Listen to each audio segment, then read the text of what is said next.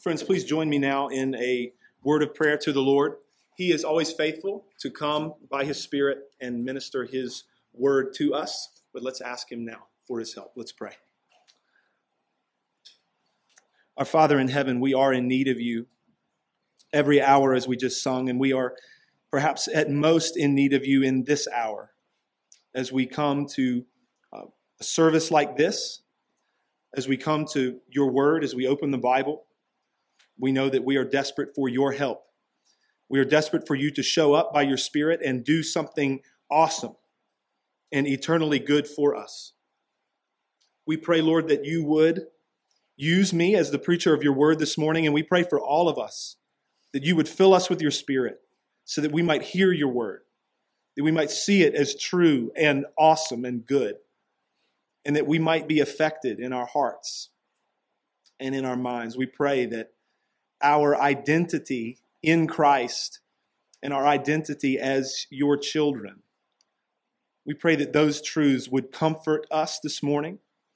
We pray that they would encourage us this morning and that they would give us motivation, even to obey the things that you have told us are good for us. Come and do these things in our hearts and our minds. Use your word, we pray. In Jesus' name, amen. Amen.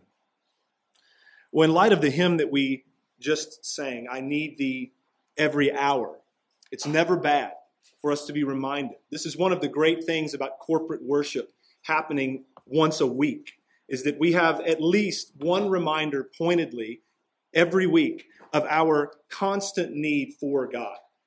We have a reminder every week of our constant need for Jesus in particular, for his work in our place his righteousness that is counted to us by faith, his atoning death, the death he died to the law so that we might be free.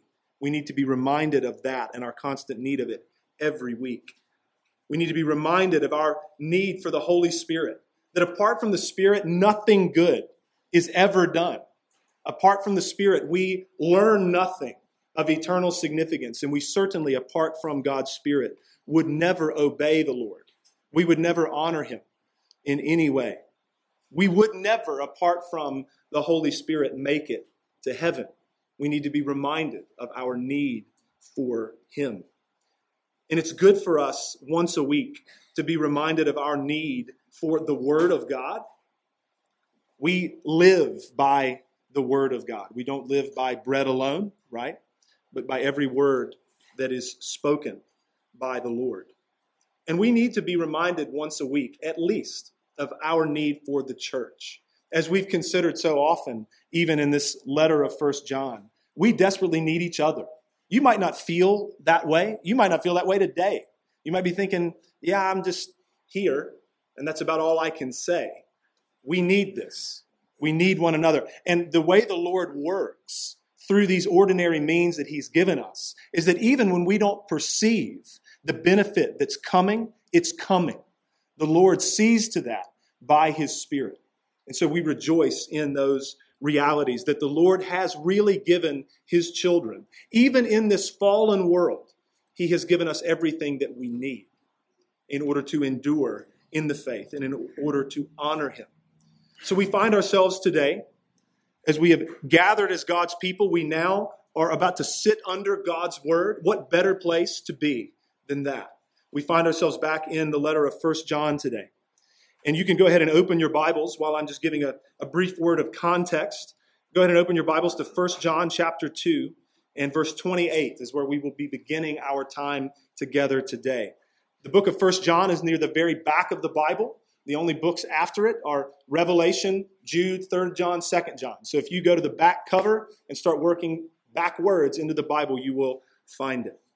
We'll try to get the words up here on the screen uh, as we look at the text together today. But just by way of reminder, you guys have heard these things a number of times, but it's never bad to do this. Remember the context of this letter. Remember the situation. John the Apostle is writing a letter to a church that has been under siege from false teaching. So, heresy, false doctrine is being taught.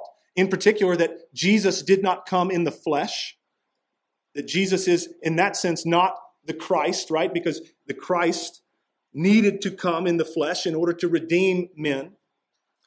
There is also false teaching that was a kind of philosophical blending with the Bible, where there are two planes in the universe there is a physical plane and a spiritual plane, and the only thing that matters ultimately is spiritual things. And so sin committed in the body is of no consequence. So remember this lawlessness is abounding, and a denial that Jesus came in the flesh is prevalent. And then finally, this church that John is writing to has seen a number of people from it leave. They have left. They have denied Christ, left the church, left the faith. And so John is writing into that context. And he is writing to essentially encourage these brothers and sisters to three things. This is like a high level summary. What's John writing to encourage his readers to? Number one, keep trusting Christ.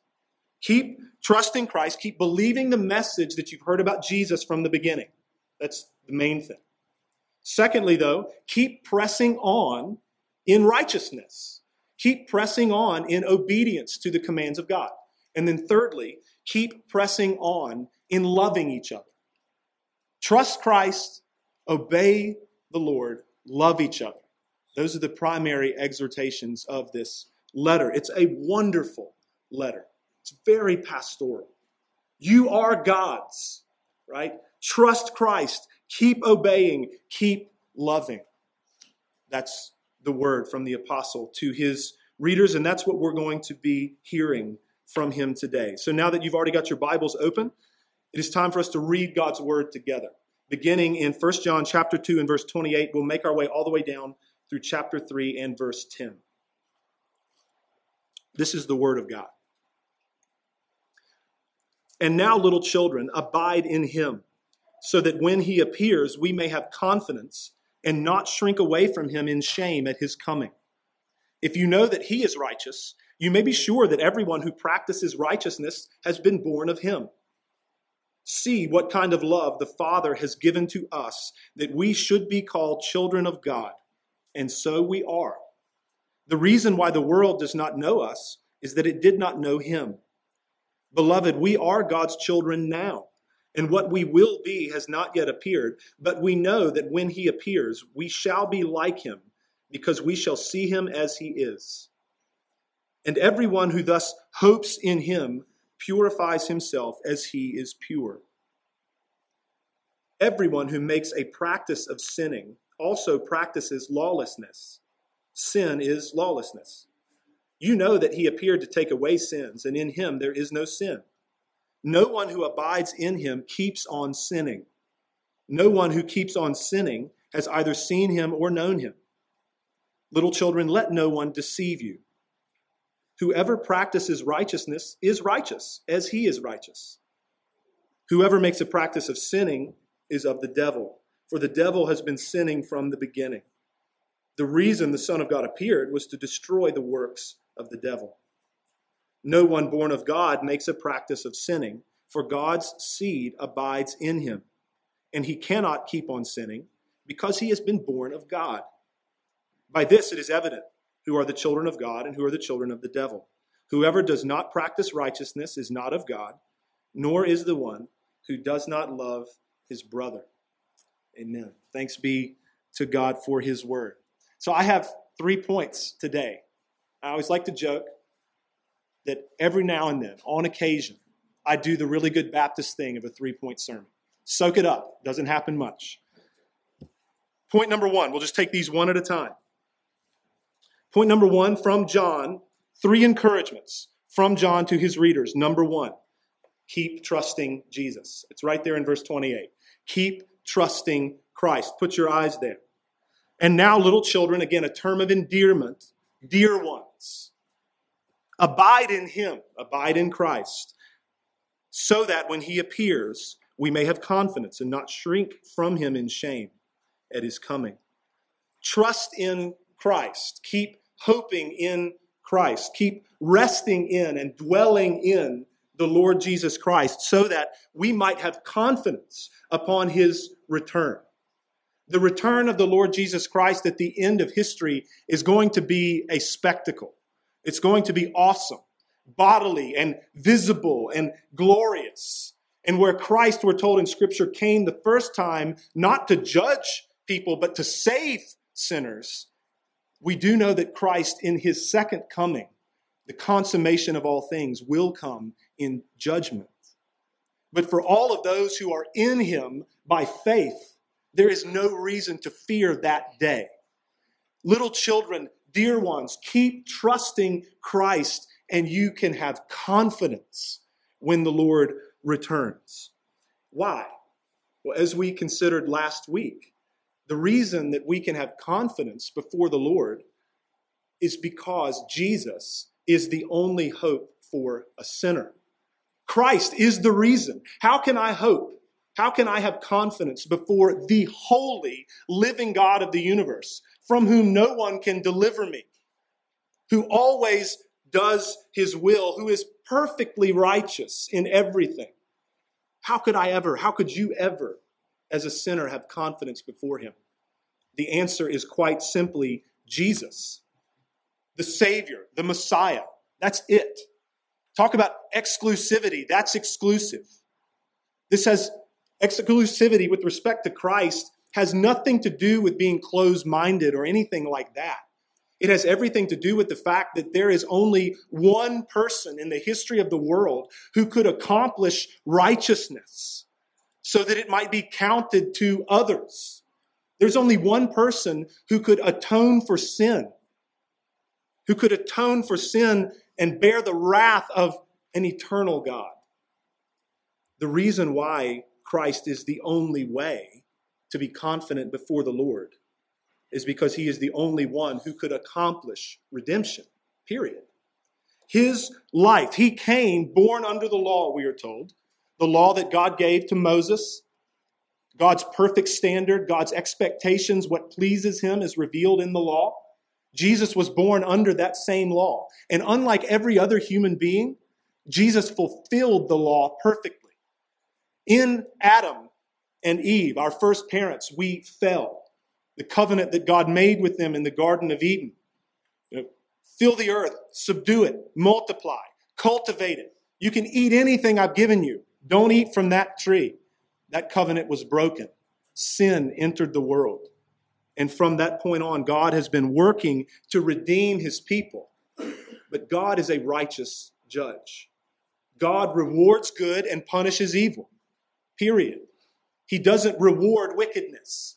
He doesn't condemn goodness.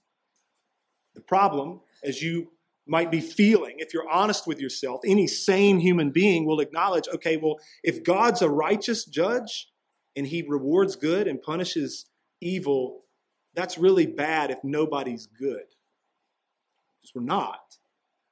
And so there had to come one who could accomplish righteousness and fulfill that law so that that perfect obedience could be counted to us by faith, so that God in righteousness would save his people our sins that we have committed need to be dealt with in God's economy of perfect justice. And so Christ came to pay for those. He took our sins, our sinning, our law breaking on himself, really, and paid for those sins. He atoned for and paid for your guilt. He covered your shame in particular on the cross when he died in our place. Christ's righteousness, his death, counted to us completely by faith and trust in him, not by works, by faith, is the only hope for a sinner. And it's the only way, by abiding in Christ, by trusting and resting in him and his work, that a sinner might have confidence and not shrink back, as John says, when the Lord returns. Praise God for Jesus Christ and for the redemption that he has accomplished in our place. He is our great high priest. And so instead of shrinking back when he returns, we can approach the throne with confidence and boldness because of Christ. Listen to the words of the writer to the Hebrews. Since then, we have a great high priest who passed through the heavens, Jesus, the Son of God. Let us hold fast our confession. Keep believing keep trusting. For we do not have a high priest who is unable to sympathize with us in our weaknesses, but one who in every respect has been tempted as we are, yet without sin. Let us then with confidence draw near to the throne of grace because of Jesus, not you. Our boldness and our confidence in coming to God for anything, even like when we do our pastoral prayer of petition, where we bring our requests to God, we do that in the name of the Lord Jesus Christ. That's why we pray in his name. Coming to you in Christ. I'm now, by your grace, I'm your child and I'm called by your name and I'm depending completely on your grace and your goodness. It's not about me and my merit. I can approach boldly because of Christ. The writer of the Hebrews goes on, Therefore, brothers, since we have confidence to enter the holy places by the blood of Jesus, by the new and living way that he opened for us, and since we have a great high priest over the house of God, let us draw near with a true heart in full assurance of faith. Praise God. So, this exhortation that John continues to give, he continues to give it. Keep believing the message you've heard about Christ. Keep trusting, keep abiding in Him. That message is, is important for us in thinking about living the Christian life. So, if you've been a part of this church for long, or you've been around us for long, I certainly know this is true.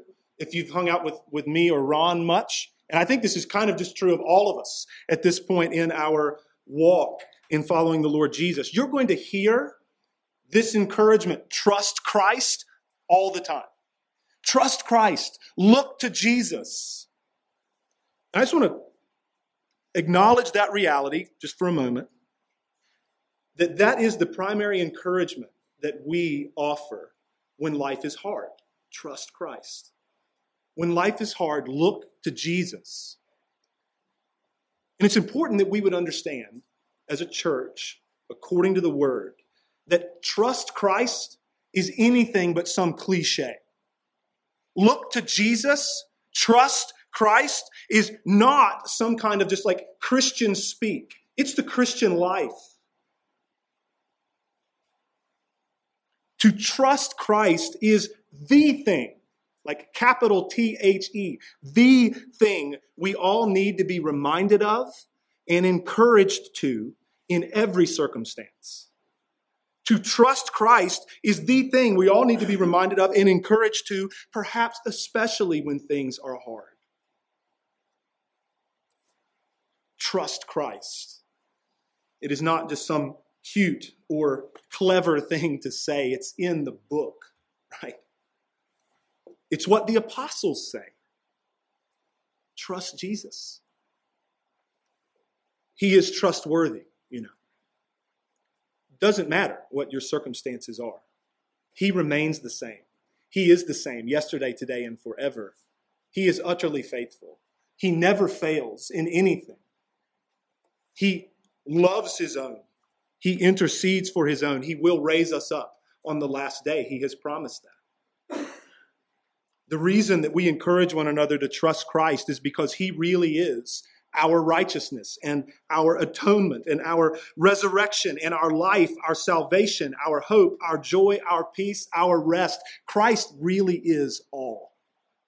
We sing sometimes, hallelujah, all I have is Christ. Hallelujah, Jesus is my life. It's true. Christ is all. Trust him. No one who trusts him, after all, will ever be put to shame. We will have confidence on the day of his coming, and we will not need to shrink back in fear.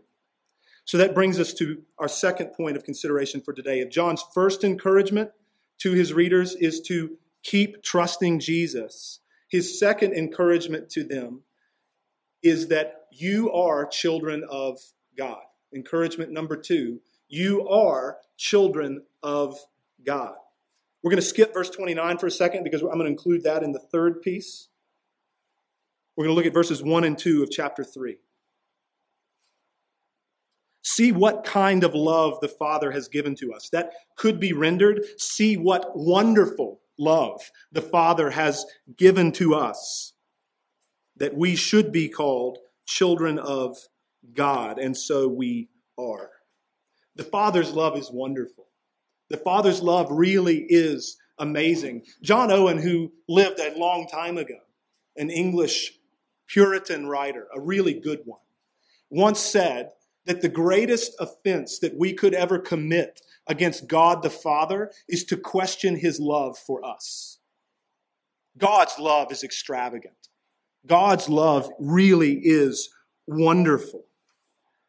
This whole business that John writes, I hope this isn't just lost on us because we talk in these terms so often. See what kind of love the Father has given to us that we should be called children of God, and so we are. Holy smokes. We have been adopted. So we're not natural children of God. Let's get that straight. Naturally, we are of the evil one. Naturally, in the flesh, we are in alignment. As the, the Bible makes clear, there are two kinds of people. There's this great division in the human race. Those who are the seed of the woman from Genesis chapter 3, those who are gods, and then who, those who are the seed of the serpent, the devil. It's one or the other. So we naturally are of the evil one, but God has seen to it because of his extravagant and wonderful love that we have been adopted into his family and we are now his children. We call him Father. He's not our judge. That's awesome news. I don't know about you, but I find that day to day, certainly when life is difficult, especially when I'm mindful of my own sinning, it can be a real struggle to remember this. That, hey, I've been adopted into God's family. We have been adopted into God's family. We struggle to remember this. We struggle to live in that identity. Why? Because we're so prone in our hearts and in our minds to, to kind of figuratively speaking, go back to the orphanage that we used to live in rather than trusting in the love of our adopted father. We go back to the orphanage. We don't trust in the love of the father. We have so much doubt. We have so much fear about all kinds of things. A lot of our doubts and our fears have a lot to do with us and ourselves and our failures. We have so many questions. We have so much insecurity. Like, there's no way that I could be God's child. The truth is, brothers and sisters, that we are loved in wonderful and magnificent ways by our Father. Our shame is great, no doubt about that.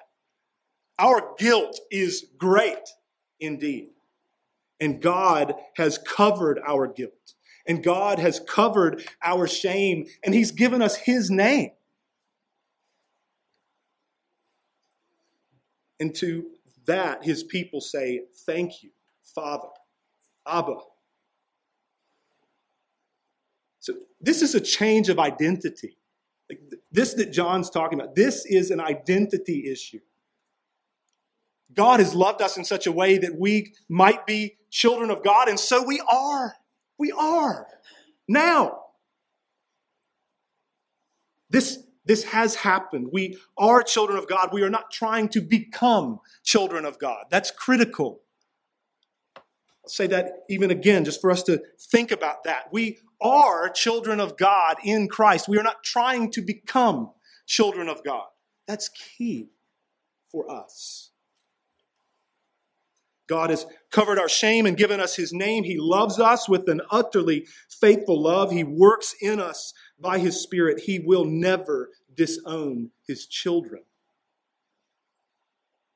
That's John's comfort. That's John's encouragement to his readers. He goes on, though, in the last portion of verse 1 We are children of God, he said. God's loved us in an amazing way. And then he acknowledges the fact that things are going to be hard in the world, often. Look at what he says. The reason why the world does not know us is that it did not know him, it did not know Jesus. We can think about the first chapter of John's gospel. He came to his own, the word, Christ, came to his own, but his own did not know him, right? So the reason the world doesn't know us is because the world didn't know Jesus. People in the world won't understand this. You realize that this that we're doing right, I mean, it's good to own this. Like, this in the eyes of the world is absolute lunacy, what we're doing right now.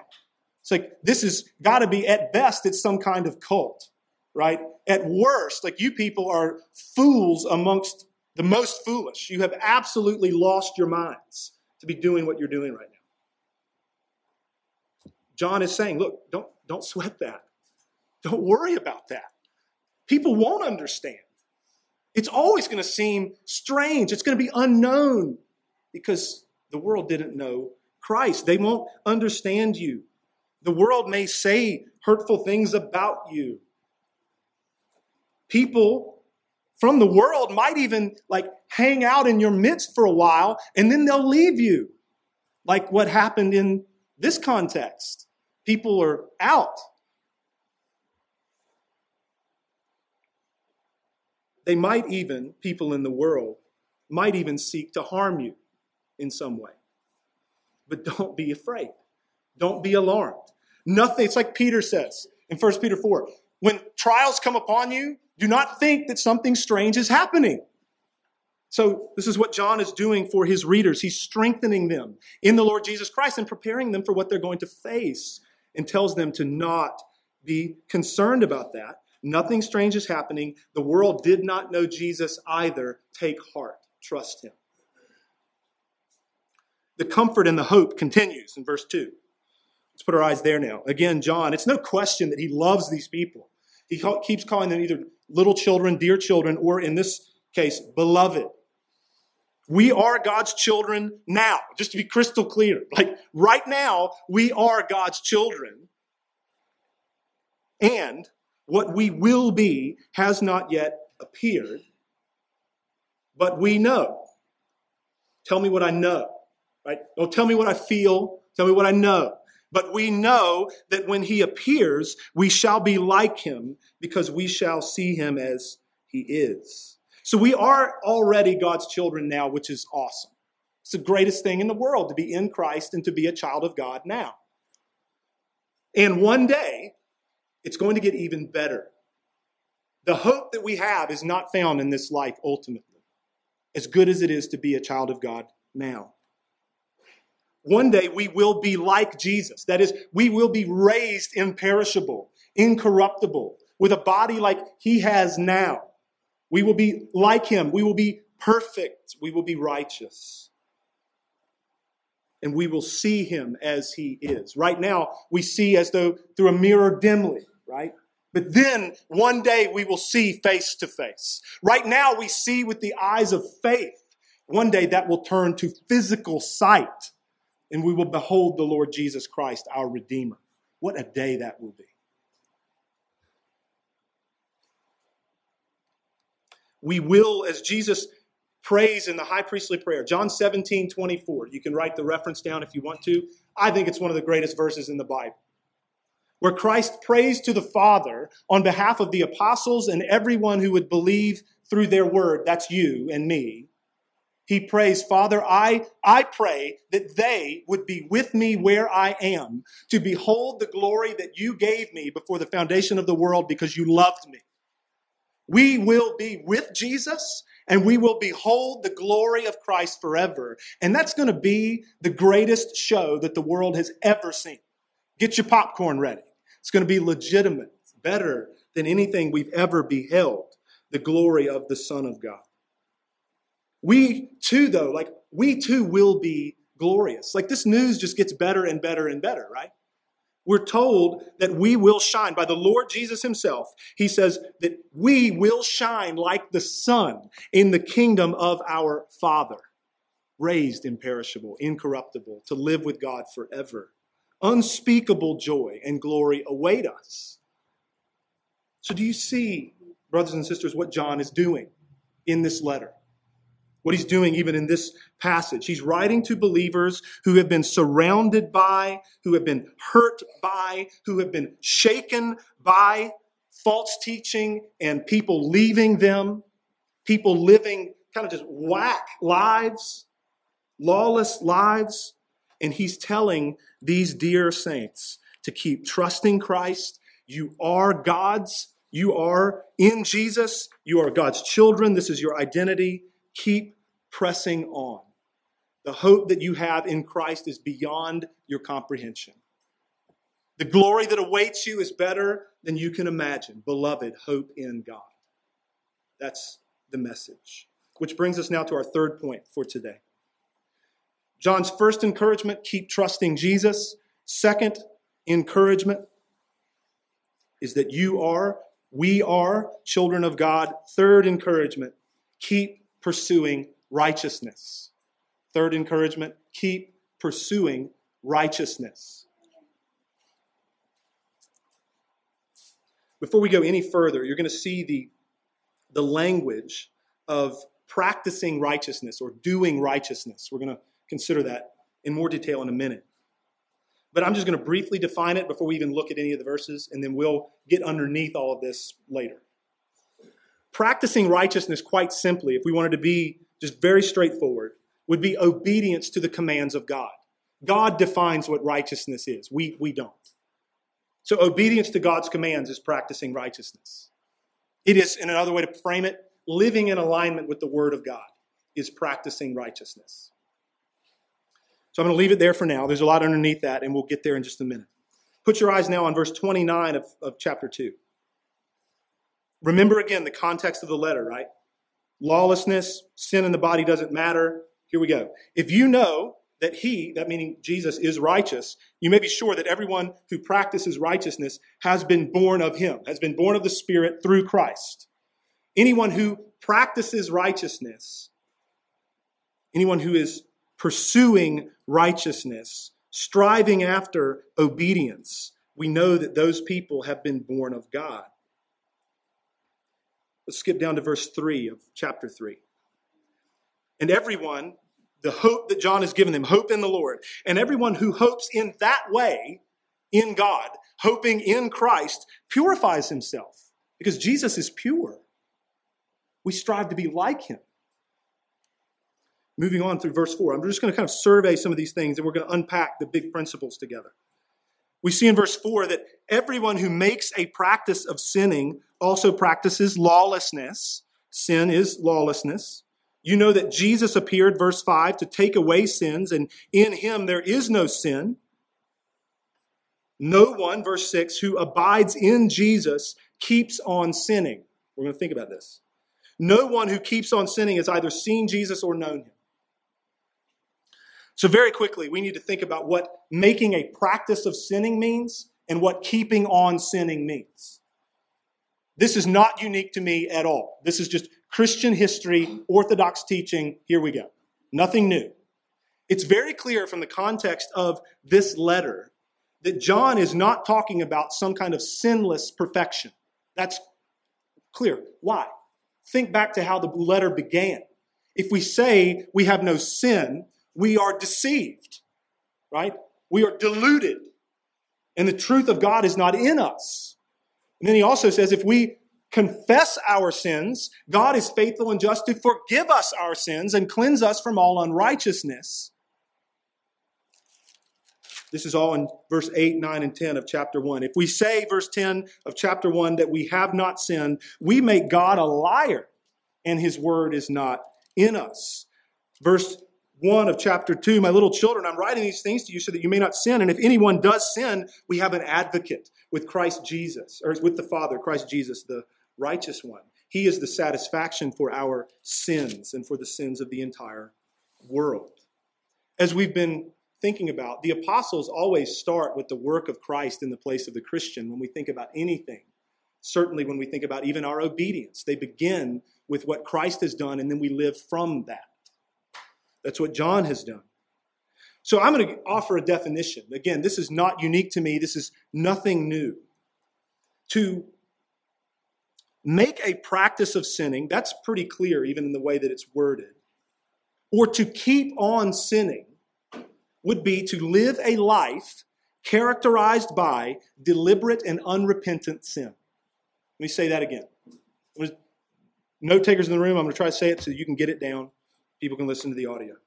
To make a practice of sinning or to keep on sinning, using John's language, would be to live a life characterized by deliberate and unrepentant sin. Now, I chose my words carefully there. The issue, as we've thought about, is of what characterizes a person's life. What's the trajectory? As we've thought about even just a few weeks ago, the issue here is one of trajectory and not perfection. The issue is of high level what describes and characterizes your life. The reason I say it like this is every, every single believer in this room, maybe today, but certainly in very recent memory, has deliberately sinned. Like you knew what you were doing and you did it. You knew what you were thinking was wrong and you went ahead and just kind of wallowed in it. Whatever. We do deliberately sin. And there are times when Christians are unrepentant about sin and the Lord brings them back. I'm sinning. I don't care. I'm going to keep doing this. And then the Lord breaks somebody's heart. And what happens? Repentance happens. I'm, I'm wrong. God's way is best. His way leads to eternal life. I'm casting myself on the mercy of God anew in Jesus. Repentance happens. So it's an issue of trajectory and not perfection. It is an issue of what characterizes a person's life to make a practice of sinning, to keep on sinning, is to live a life that is characterized by deliberate and ongoing unrepentant sin. Okay, verse 7, let's put our eyes there. Again, little children, endearment. Let no one deceive you. Again, remember the context of the letter. People are living lawless lives because they're telling you that if you were enlightened like them, you would know that sins in the body don't matter, that the only thing that matters is this spiritual plane right? And that how you live in your flesh is inconsequential. They're lawless people. Don't let anyone deceive you, beloved. Verse 7 Whoever practices righteousness is righteous as he is righteous. This is another way of saying that everyone who practices righteousness has been born again. Everyone who practices righteousness has been born again. And even in thinking about practicing righteousness, again, it's a question of trajectory. It's a question of what characterizes your life. It's a pursuit of obedience. It's a striving after obedience in order that we might live in a way that pleases God. That's to practice righteousness, and it is to obey. Like, I think a lot of times in our own lives, we tend to fall off one side of the horse or the other, even like in the same minute. We either think too well of ourselves or we despair. We're never in a good place.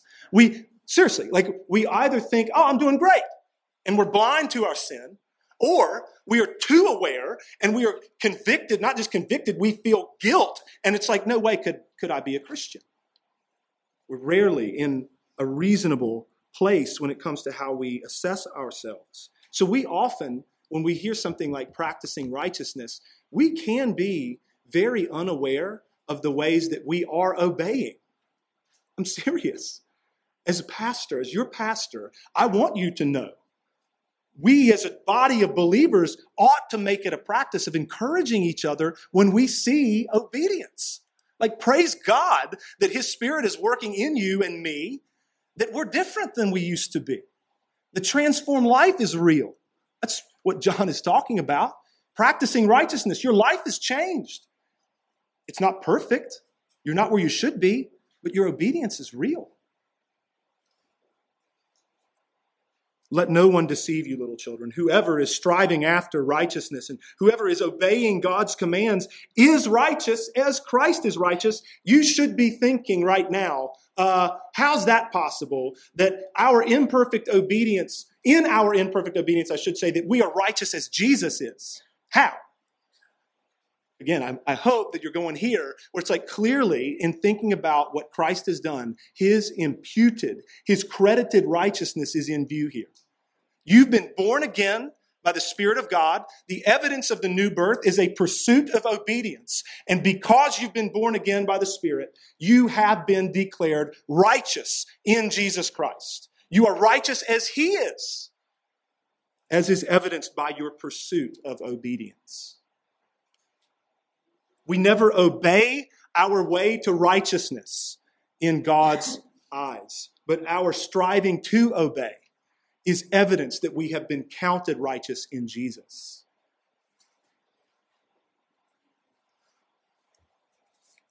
Put your eyes on verse 8. This again is just kind of hammering home that distinction that I already made, so I'm not going to labor this.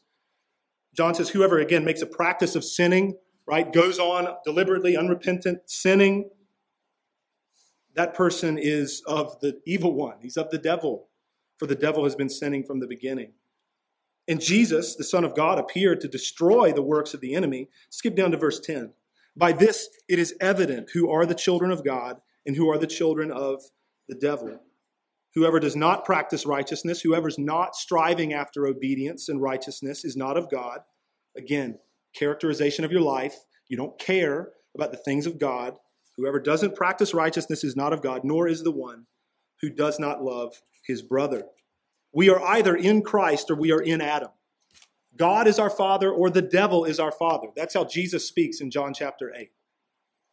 The distinction becomes clear between those two groups of people because the children of God desire to keep God's commands. They strive to keep God's commands. They really do obey, imperfectly, but really. The children of God love one another. We're going to talk about that next week.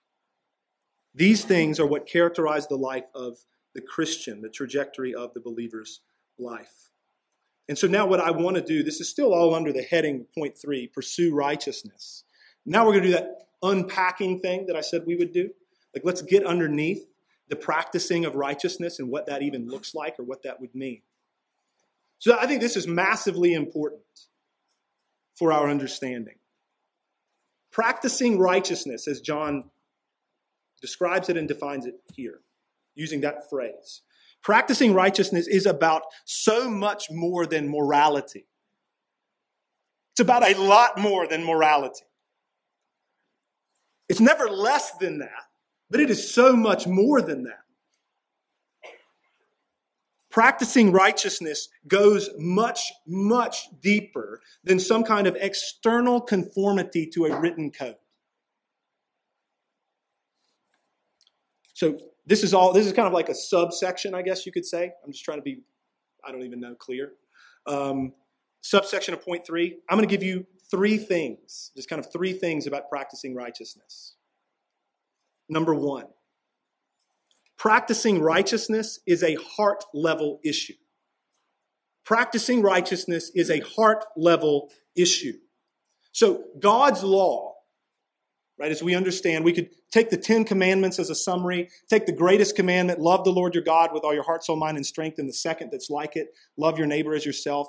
God's law, however high level or nitty gritty you want to get. God's law, rightly applied, is applied at the level of the heart. Exhibit A is the Lord Jesus in the Sermon on the Mount. Matthew chapter 5. He says that he did not come to abolish the law, but to fulfill it. And then he starts to talk to them, basically about why they needed someone to fulfill it for them. Because the general thinking of the day is we're doing all right. We're not committing adultery, we're not murdering people, we're doing pretty good. So Christ will bring those commandments up. You've heard it said don't commit adultery. But I'm saying to you that if you've looked at another person who isn't your spouse lustfully, you've committed adultery in terms of the heart level application of the law of God. You've heard it said, don't murder. But I'm telling you that if you've had a hatred and anger in your heart towards your brother, you have essentially killed him. You have broken that commandment. So Jesus is exposing us and he is damning us because we cannot keep the law at the heart level. It might be easy enough to not kill someone, but it is not easy, and everyone is guilty of anger towards other people. Another great example of this is with the rich young ruler. I won't take a ton of time on this right now because I love you and don't want to do that. But that is a great case study in how Jesus uses the law and exposes that young man's heart. Because he tells, he comes to Jesus and asks, How do I have eternal life? Jesus says, Keep the commandments. He says, Well, I've done that. Christ doesn't argue. He just turns the temperature up. He says, Fine, sell everything you have, Give it to the poor, come follow me, and the man leaves rejected. Why? It's a heart issue. when Christ dumps the full weight of the law on that young man's conscience, he's ruined. He's absolutely ruined to the point that the disciples say, Jesus, who in the world can be saved? And he says, Well, with man it's impossible, but with God it's possible. The law, rightly applied, is applied at the heart level. God has always been concerned about the heart. He's always been concerned about the hearts of his people. Think about these words from the prophet Isaiah that Jesus cites in Mark 7 and in Matthew 15. This people draws near me with their mouths and honors me with their lips, while their hearts are far from me. And their fear of me is a commandment taught by men. Whoa. It's a written code, man. Jesus goes on in Mark 7, verse 8, to talk about how this is not about a written code. This is not about the tradition of men. This is about what God has said. This is about your hearts. This is in the same context where he goes on to talk about how it's what comes out of a person that defiles him, right? This is a heart issue. I think the point is made. Practicing righteousness is a heart issue. It is not about just external conformity or morality. Second thing about practicing righteousness.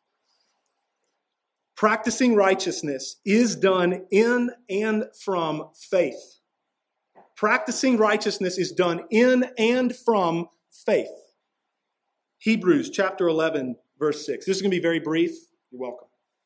Without faith, it's impossible to please God.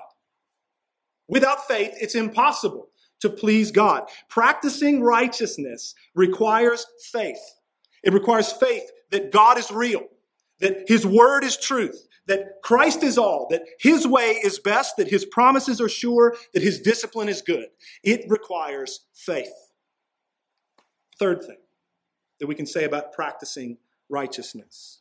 Number one, just by way of reminder, practicing righteousness is a heart level issue. Number two, practicing righteousness is done in and from faith. Number three, practicing righteousness is completely dependent upon the Holy Spirit.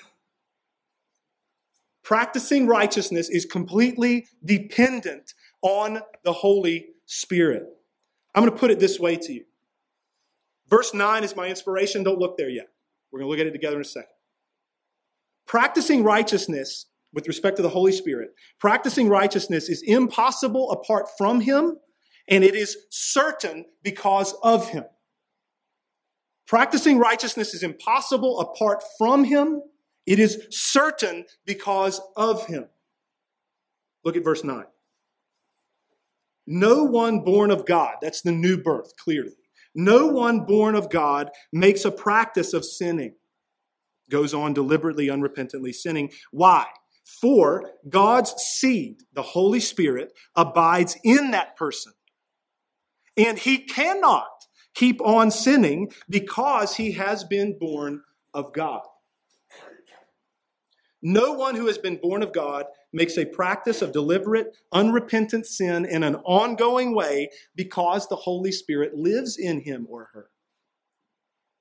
The Spirit, let me just put it this way the Holy Spirit will not allow the believer to remain in unrepentant sin.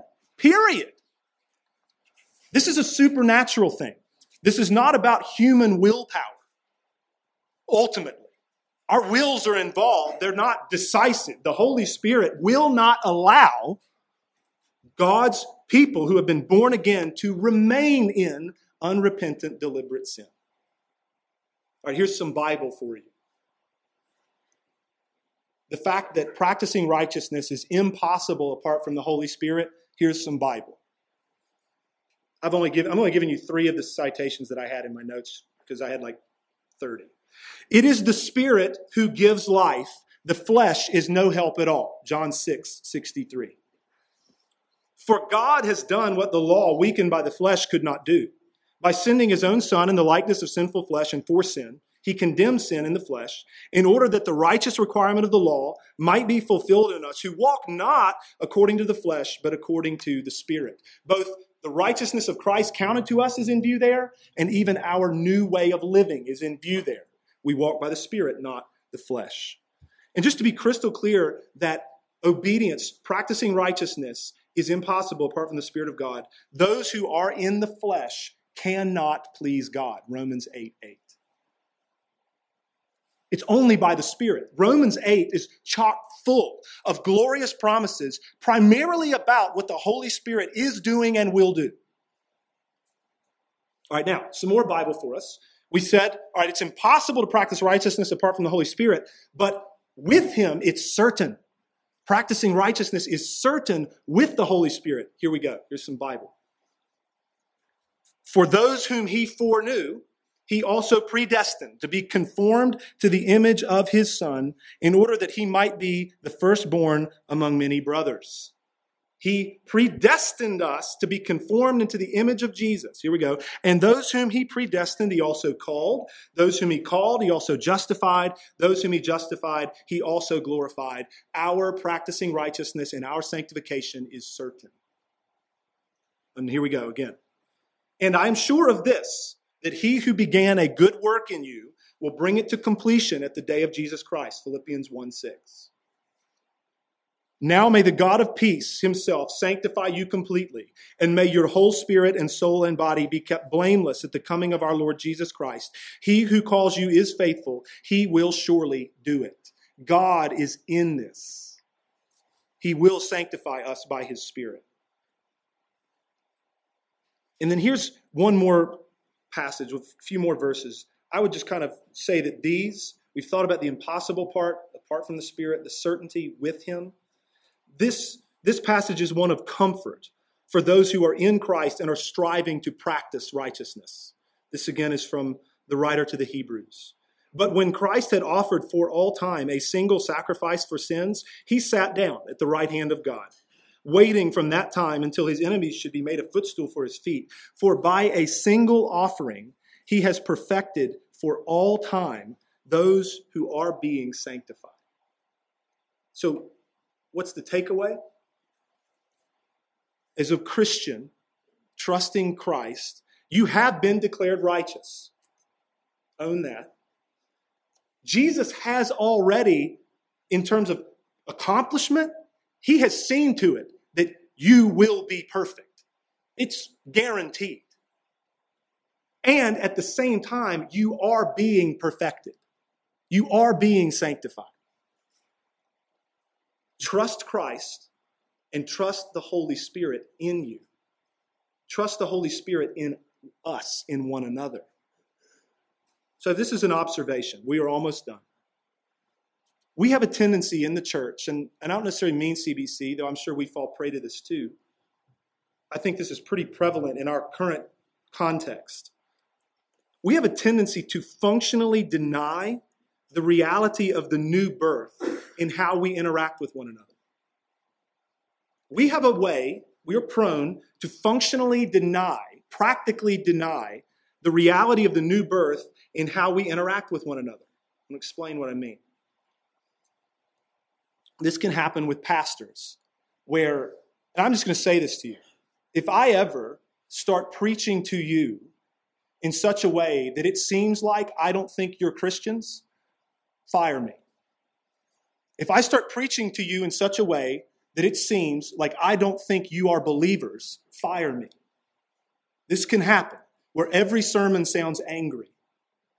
It's almost like we assume that the church where, so we, let me just, let me just lay this out. We are a Baptistic congregational church. We believe in what's called regenerate church membership, meaning that we trust that every person who is a member of this church is born again. Why in the world then would we preach to us, to one another, as though we're not Christians? There are times for warning, there are times for rebuke, there are times for correction, no doubt. But if the general tone and tenor is one of anger and threat, I think we have missed the point. And this is prevalent in our context.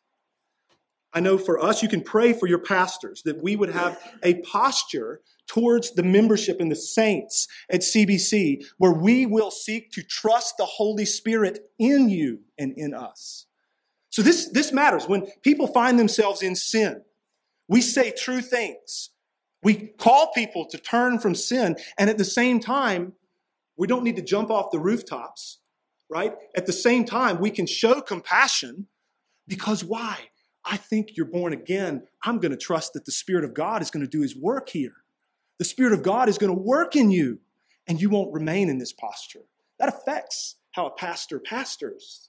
But it affects more than just pastors, it affects the entire culture of a church.